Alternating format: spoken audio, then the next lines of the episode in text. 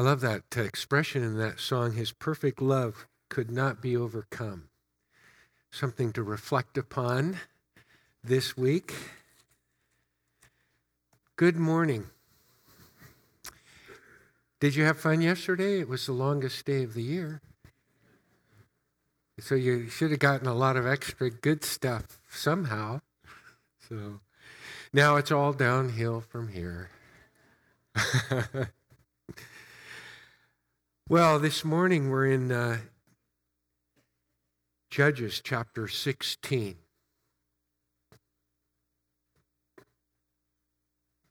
I sometimes think about the fact that for me, uh, everything leads up to this, this moment when um, I talk to you out of God's Word.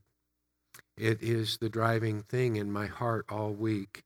And uh, it's kind of a desperate sort of experience because even though you have given it your very, very best, by the time you get here, um, you just feel so much the power of what God has put on your heart, what the what His Word is uh, revealing, that you feel incompetent to do it justice.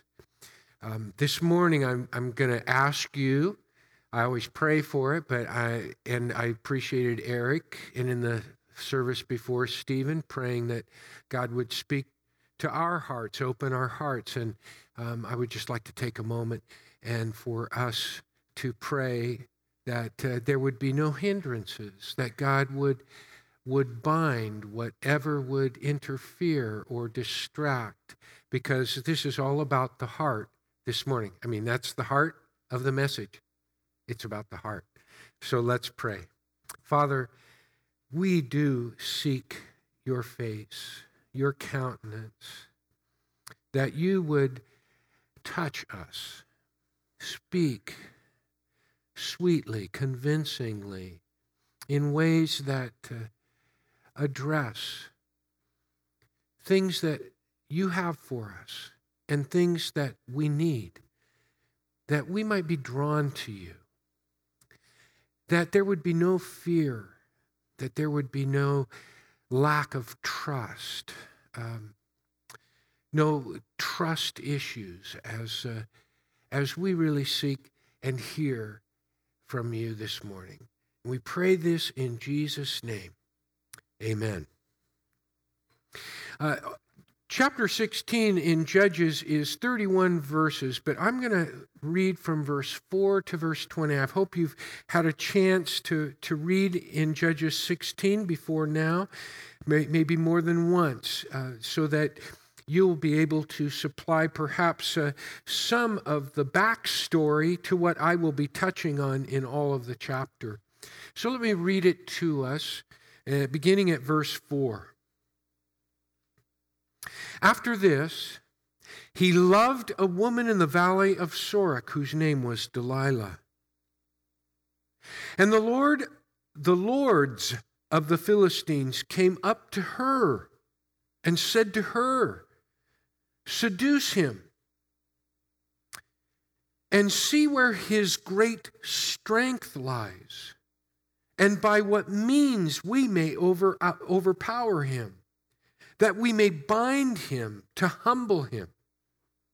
And we will each give you 1,100 pieces of silver. Each, back in chapter 3, verse 3, it's the five lords of the Philistines. These are the rulers of the whole Philistine nation. And in chapter 3 of Judges, it, it outlines the nations within the land of promise, the land that God has led his people into. And it specifically mentions the five lords of the Philistines.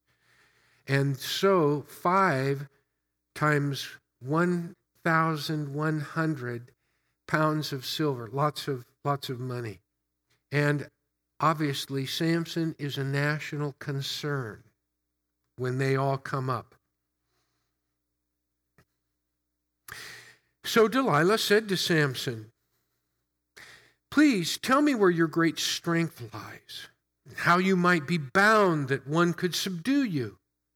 Samson said to her, If they bind me with seven fresh bowstrings, I can just, you know, he's got that little twinkle in his eye, that little wink in his countenance. Seven fresh bowstrings that have not been dried, and then I shall become weak and be like any other man. Then the lords of the Philistines brought up to her seven fresh bowstrings that had not been dried, and she bound him with them. Now she had men lying in ambush in an inner chamber.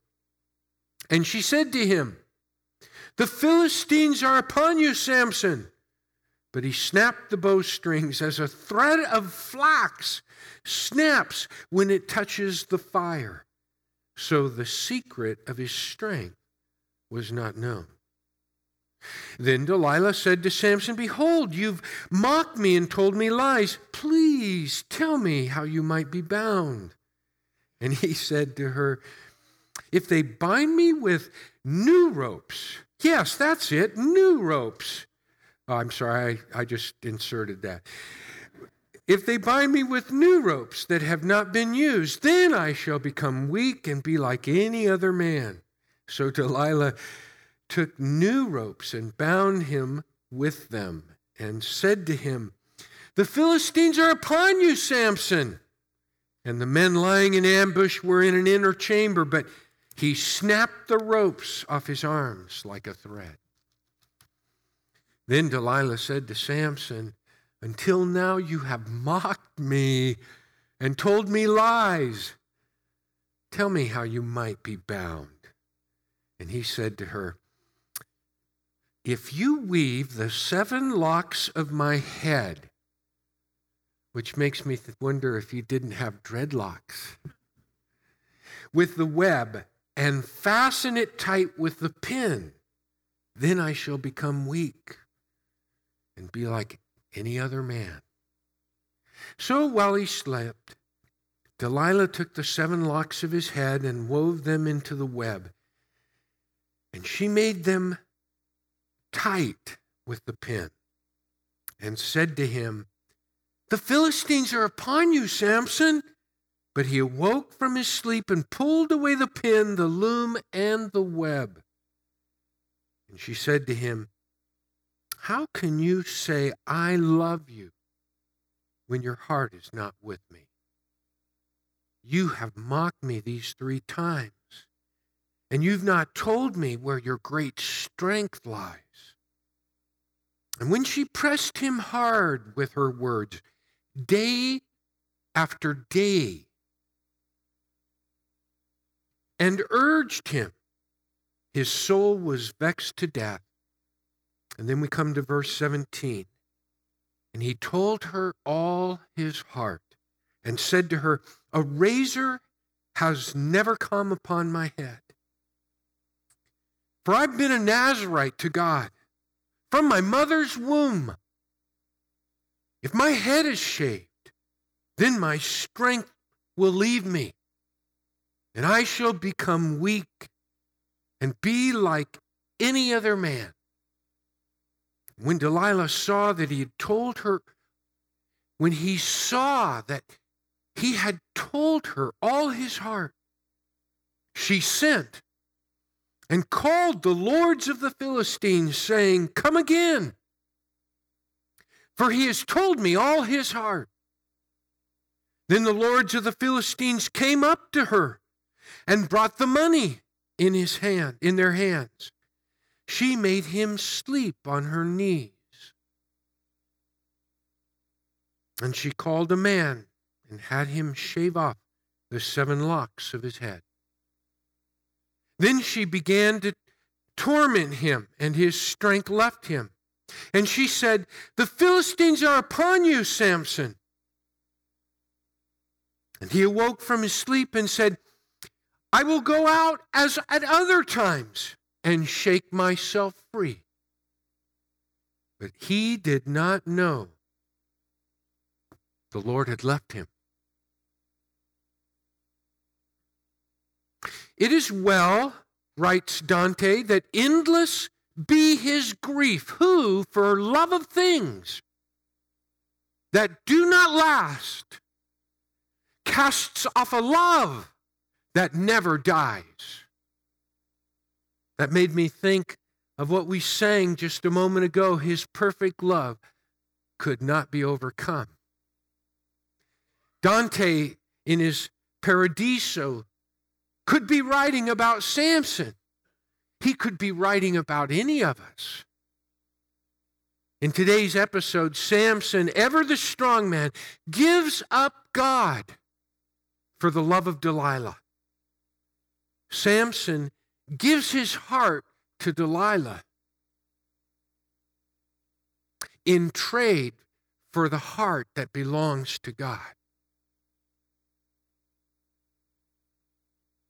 In some ways, the way we use the word heart,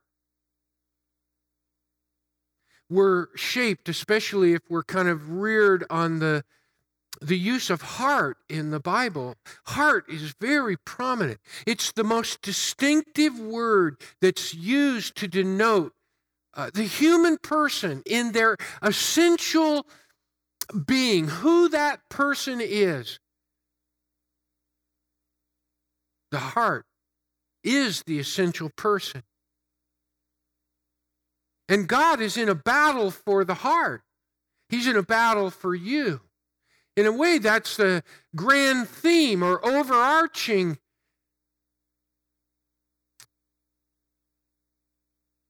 story of the Bible. I want to talk about the meaning of the heart a little bit, but Jesus uses the word heart like the Old Testament does. And so does Paul. So I'm just going to give you a few expressions that are quite familiar to us. I decided to just pull a few. These are almost at random. Uh, I just started reading in Matthew. You can do this with a concordance.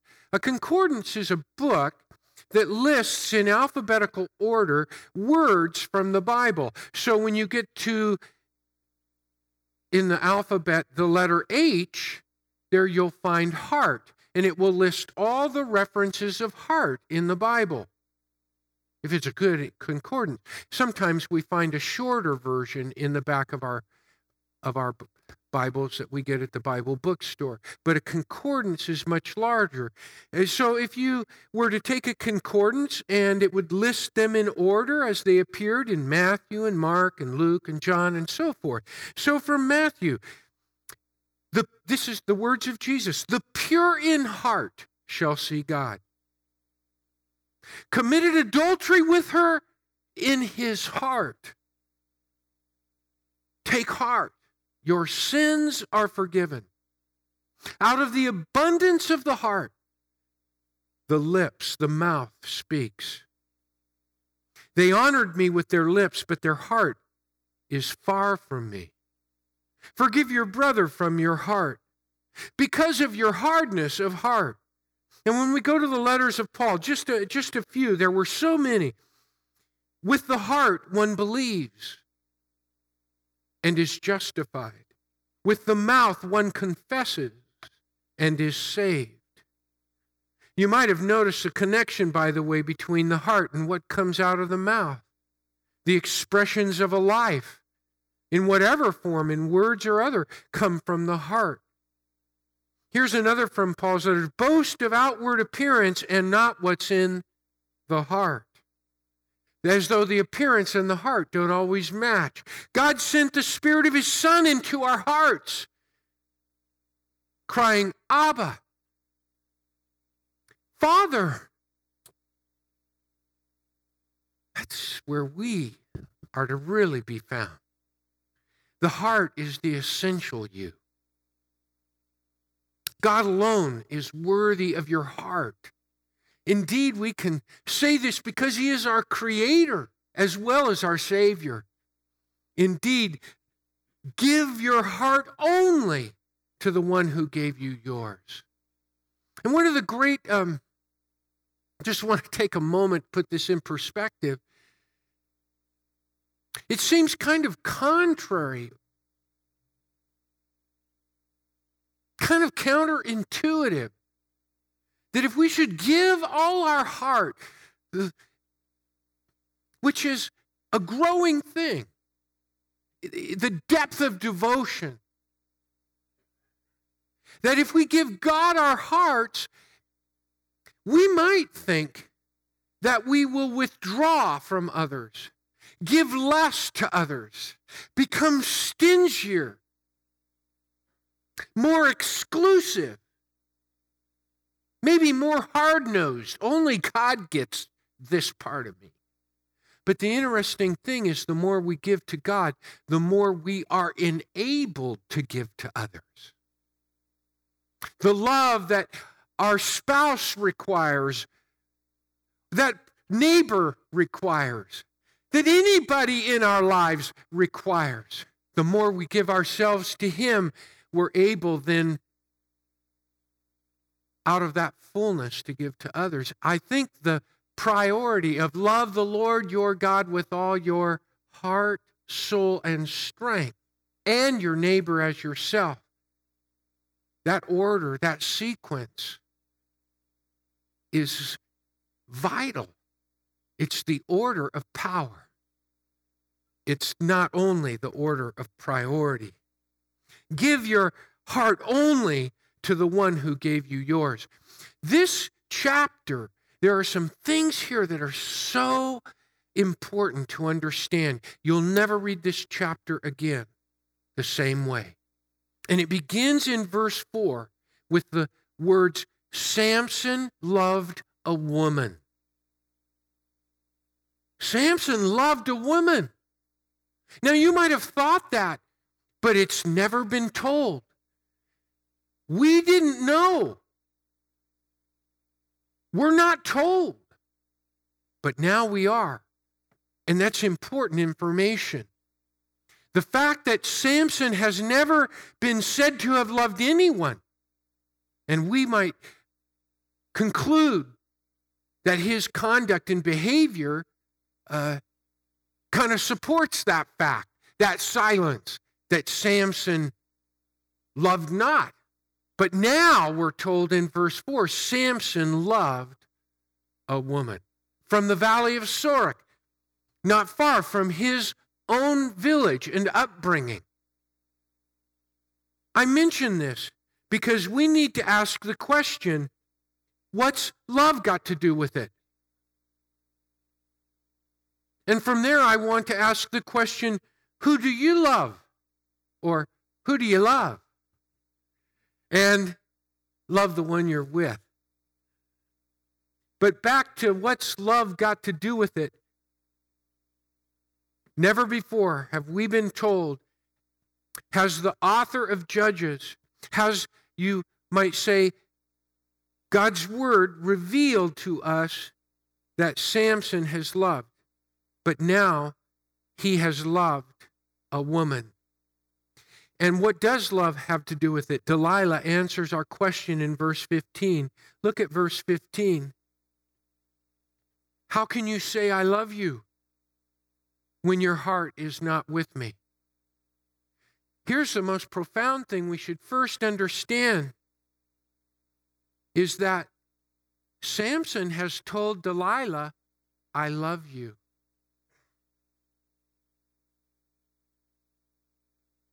With his first wife, back in chapter 14, she says, You only hate me, you do not love me. But she doesn't say, How can you say you love me?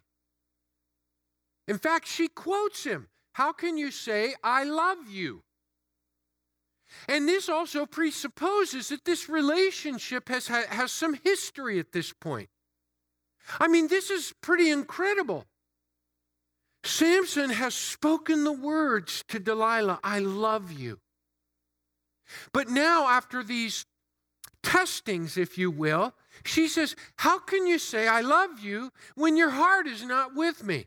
Here is a connection between heart and love that I, I think it's vital that we understand. And when she says, Your heart is not with me, she's saying, You're not being real with me. You're not being vulnerable with me. You're not trusting me.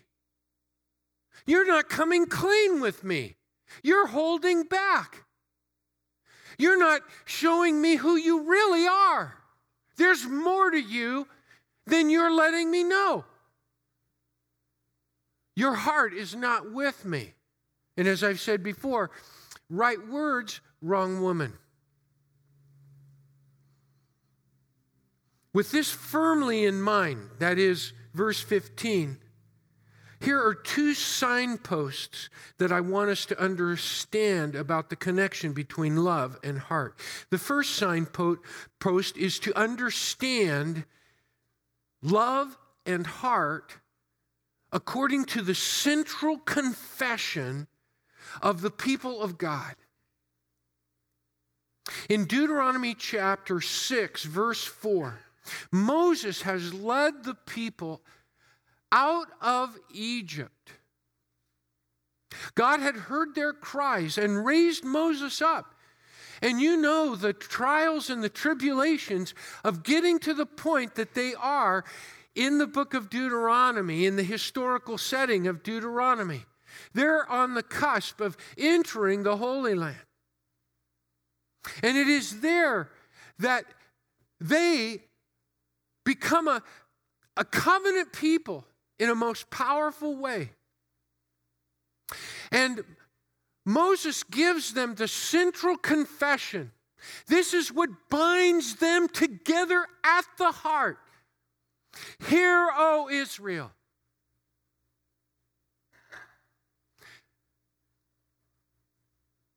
The Lord is your God, the Lord alone.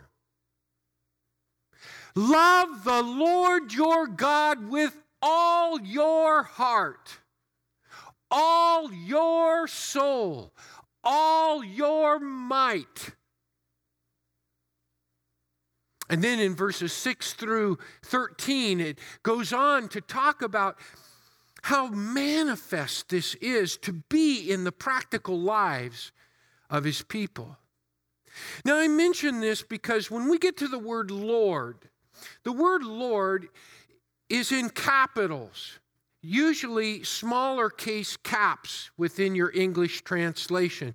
That's because Lord is deferential and reverential. It substitutes the word Lord for the personal name of God. Per- you can call me pastor, but I love it when you call me John. That's my personal name. You can call God Elohim. You can call him God Almighty, El, El Shaddai. But his name, in which he reveals himself to Moses, the name by which he is to come to the people that he's delivering out of the Exodus, is Yahweh.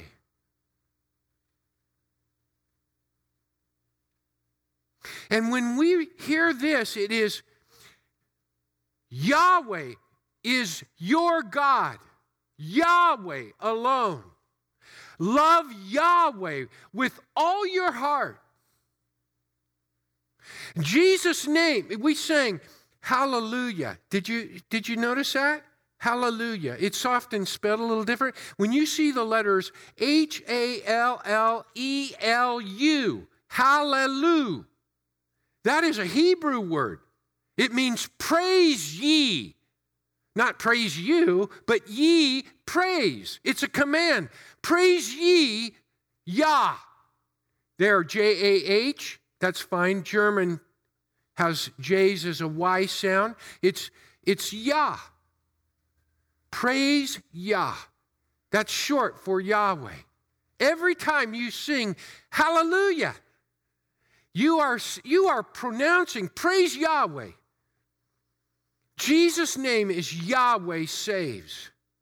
Jesus reveals to us Yahweh, the consummation of his redemptive story, the expected king, the expected Messiah, the anointed one, is Jesus.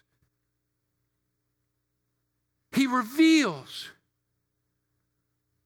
God's purpose, God's plan.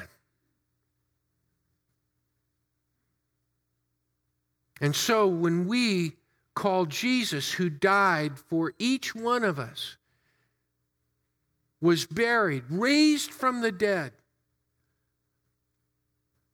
resurrected, ascended to the Father, poured out his Spirit. We live in phenomenal times. And indeed, we can say Yahweh is our God, Yahweh alone. Because Jesus came to reveal the Father, to do the Father's will, to accomplish the Father's purposes. He is our Lord. A second, and one more thought about the word heart.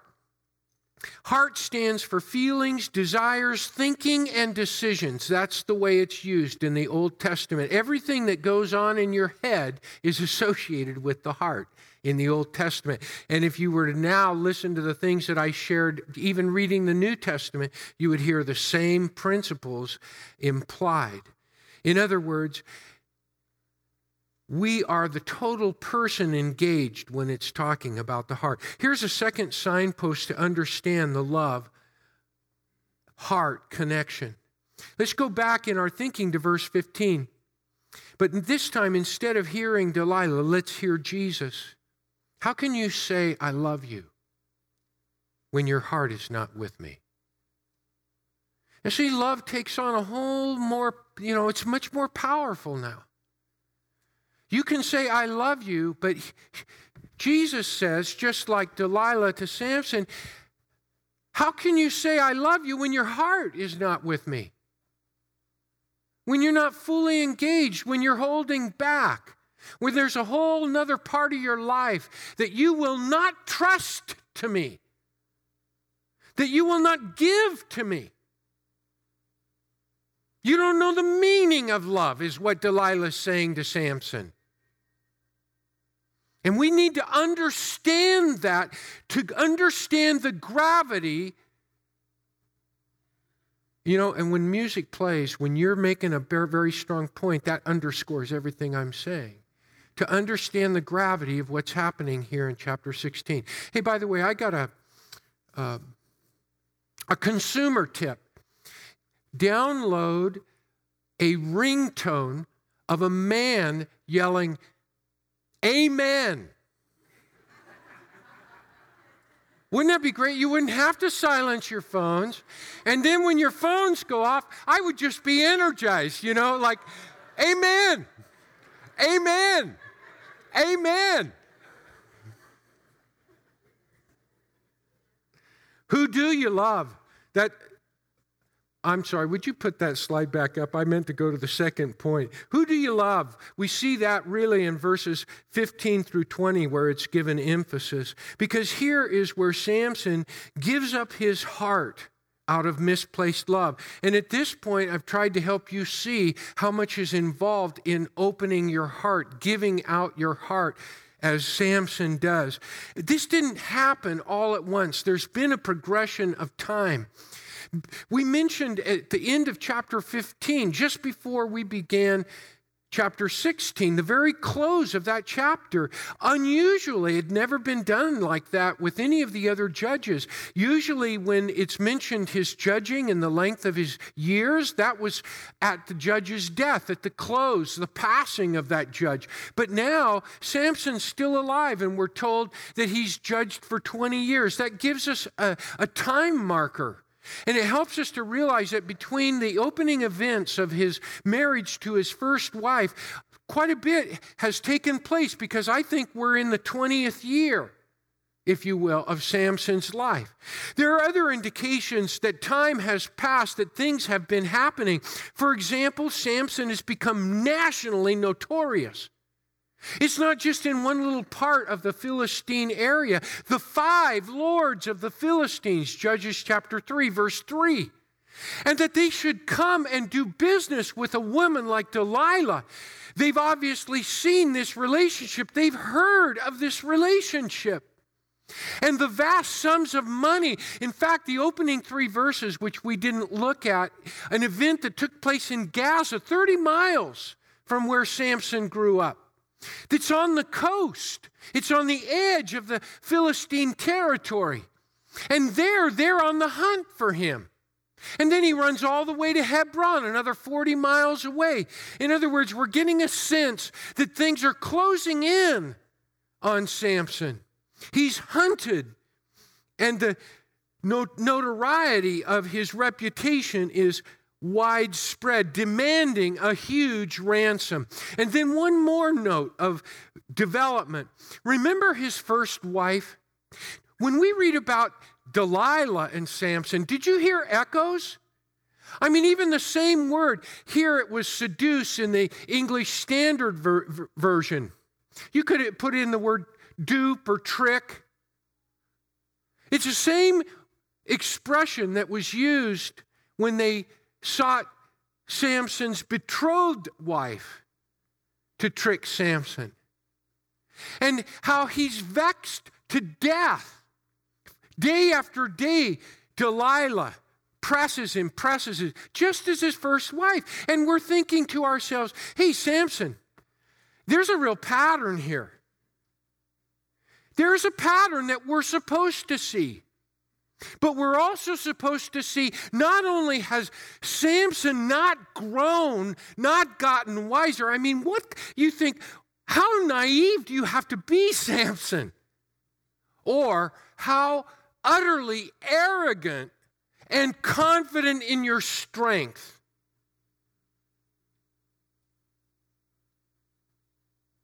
That you can play so so loosely with things so important that you can dangle them or think that somehow you're impervious to their touch, that you can dangle things so important in front of those who would destroy you. I think he's naive and he's arrogant, and his confidence is misplaced. Hear me well because you're going to see some things I, I don't think you've seen before because I hadn't seen it this clearly before. The Bible's telling us there is a pattern, but the Bible's also telling us there's something new. And what is that something new? It's that Samson loves Delilah. And his whole heart is involved.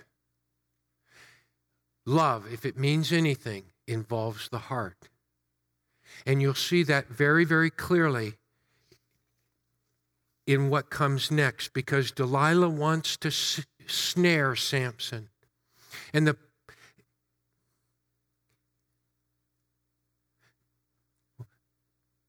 As Percy Sledge said, when a man loves a woman, he can't keep his mind on nothing else.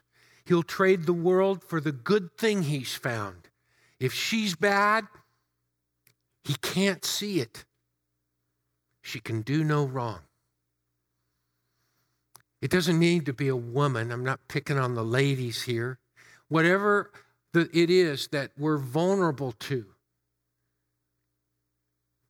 when that which we think we need so badly that that is going to satisfy the deep need of our heart, we don't see the dangers. We don't see the risks. We don't see the trades. We don't see the costs or the consequences. And Samson didn't either. And what, how is it that he's gotten to this point? Well, I want to show you something. And it comes in verse 17. Because it's there that we read these very important words. Samson told her all his heart. This is the most tragic verse. I don't think I would have seen it. It's so tragic, but now, and I want you to share understanding of why this is so tragic, so sad. He, in these words, in verse 17, we are actually seeing Samson trade God for Delilah. And let me prove that, if you will, because you might ask, how do we know that? I wanted to show you something. This is the very first time, the first time Samson Samson, Samson himself mentions his Nazarite vocation. We were introduced to it in chapter 13. Before Samson was even born, his mother is approached by the angel of the Lord. His message is this You, you who cannot bear a child, you shall bear a son. Your son will be a Nazarite. There will never be a razor touch his hair, touch his head. He shall not touch anything unclean. He shall not eat of the fruit of the vine. Those are, if you will, the cl- classification. That's the classification or the criteria of a Nazarite. It is a, an expression, an, in, an external expression of an internal vocation. Now, what's remarkable about this is that Samson has never, to this point, I mean, that's, that's before he's even born. That's in utero, which is Latin for in the womb. From his birth on, we never hear anything about his Nazarite vocation. We don't hear about his purpose, his, his dedication, his devotion to God. And we don't see it either.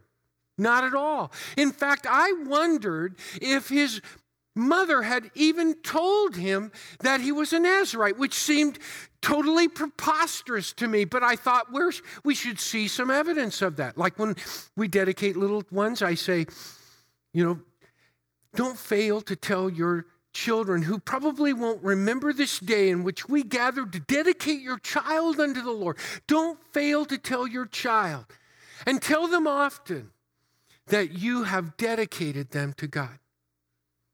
My mother told me several times, and each time it was profound. Your father and I, at a time you can't remember, dedicated you to God. You belong to Him.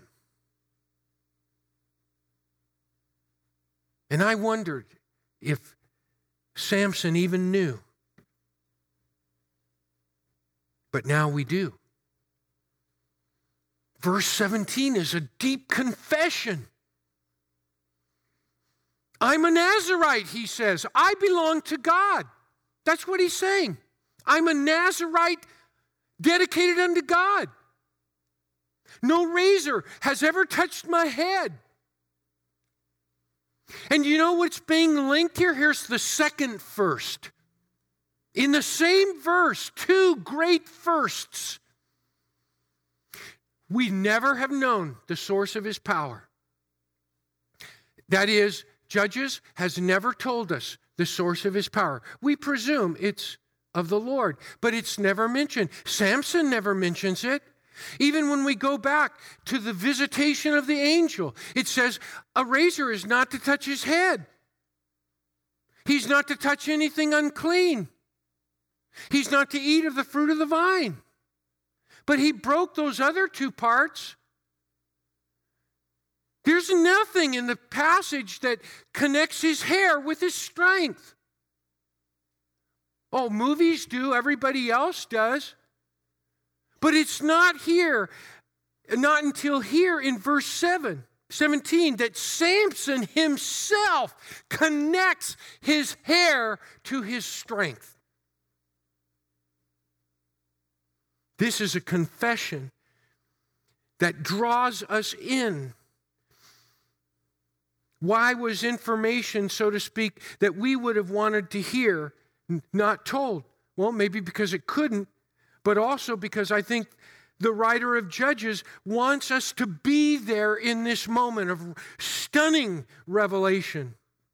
He's divulging things that we didn't know, even with a reading of the passage. And his conduct causes us, as I said, to wonder even whether he knew any of this, and now it's all coming out. He did know. He knew it all along. He knew he was dedicated unto the Lord. He knew all of it. And now he's telling it to whom? He's telling it to you. He's telling it to me. He's telling it to Delilah.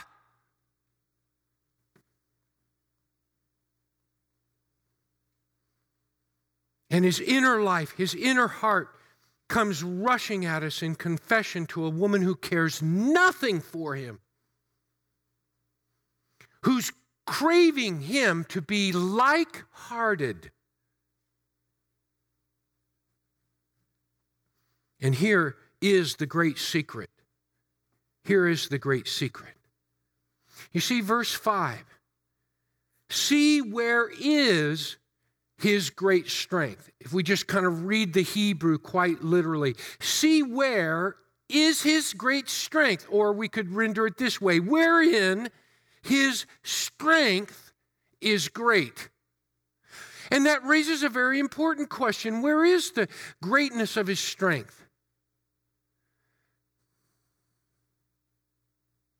Samson tells us, he tells us in his own words. Because the whole reason he's telling it is to answer Delilah's question the question of the five lords of the Philistines. Wherein your strength is great. And Samson says, It's my hair. And that raises the question for you and me Wherein is your strength great?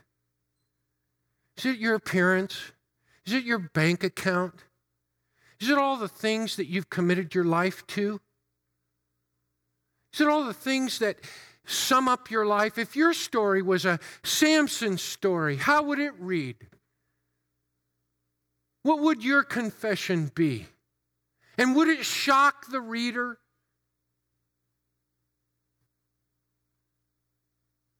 Delilah's been in a kind of a cry wolf quandary because Samson's been toying with her, right? I mean, he's called upon, she's called upon the Philistines on several occasions. Why should this be any different? Notice what she says in verse 18.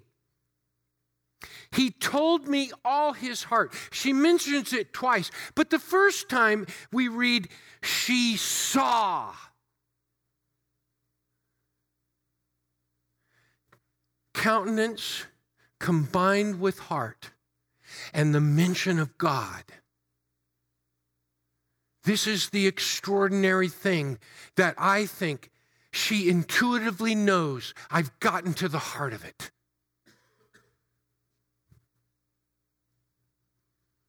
And he wakes up in verse 20. And basically, she says, Samson, the Philistines are upon you. And basically, he says, I will do as I did before. Why? Because he's counting on his strength. Now, his hair has been shaved. But notably, it says, he did not know that God had left him. That's where I get the he traded his heart for the love of Delilah.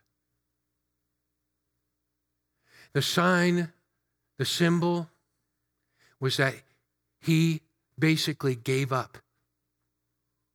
He gave up his vocation, his purpose, his dedication to God.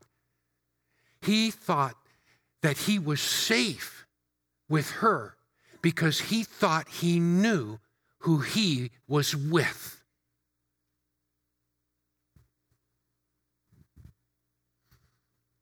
But note this in verse 22 the hair on his head began to grow back. Is it his hair? Is it his hair? Is it his hair? It's, it's starting to grow back. How long should it be? before, you know, as it grows, does his power grow? Nonsense. That's there not to raise suspense about where his power comes from, but to be a foil to show the true source of his power. Verse 28 Samson called to whom? Not just Elohim, not just the word for God.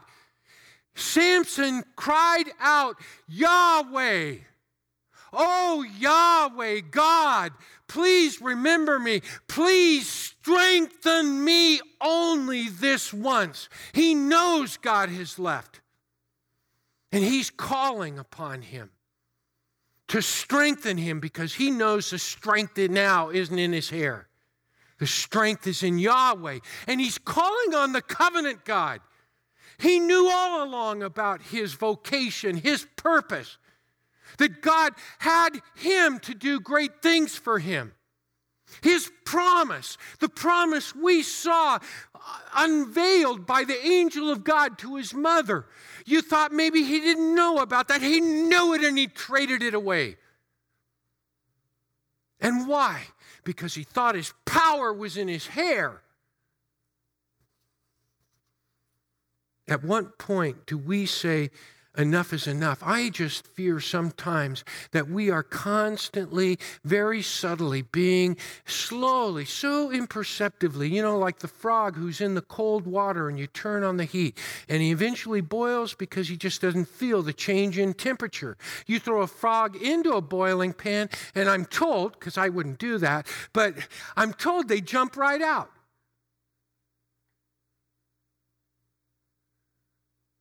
And what is involved in that? It's just slowly giving your heart away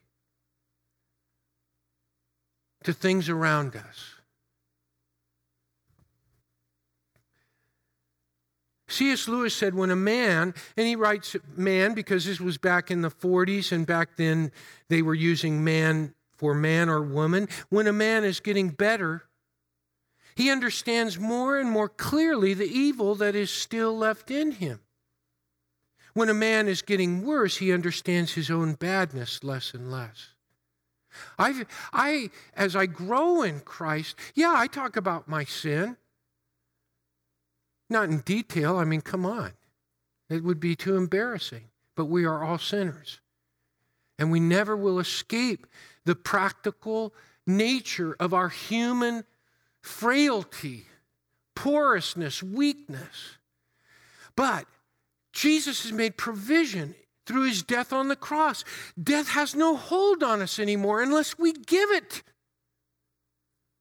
And the more we confess our sin and show it for what it is, and turn and recognize and live in the light of our true identity in Jesus Christ, and let Him occupy our heart, possess our heart, fill our heart, flood our heart, be the love of our heart. Then his identity will glow and express itself in our actions and our decisions.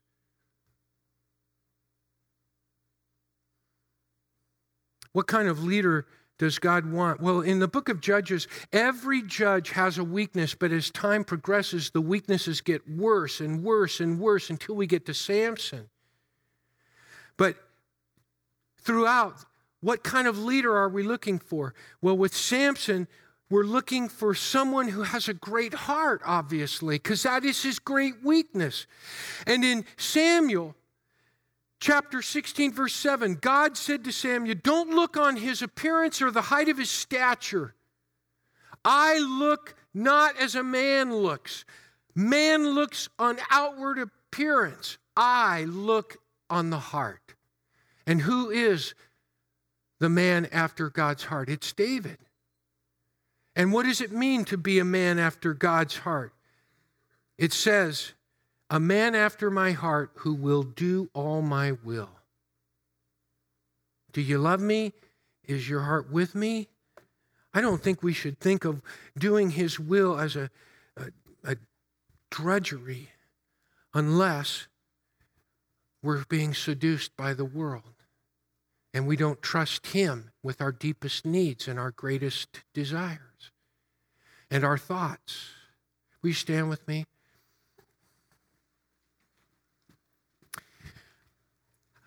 If God has spoken you to you this morning about this matter of the heart, giving our heart unto the Lord is a manner of speaking, but it, it, it goes to a point of discipleship and devotion and to say, I identify completely with Jesus Christ. He's my Savior, my Lord, my future.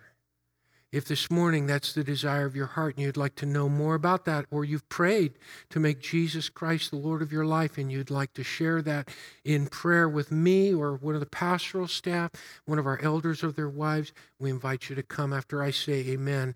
We'll be up here for prayer with you on any matter, any concern, anything that Lord the Lord has put on your heart. Heavenly Father, we do desire to uh, have you occupy and be the Lord of our lives and our hearts. And we, we pray, Father, that you would just continue to draw us toward you, that we might trust you more and more, um, that we might tell you all of our heart, knowing that you are the one who gave us ours. Teach us to give our heart only to you. We love you. In Jesus' name we pray. And all of God's people said, Amen. God bless you.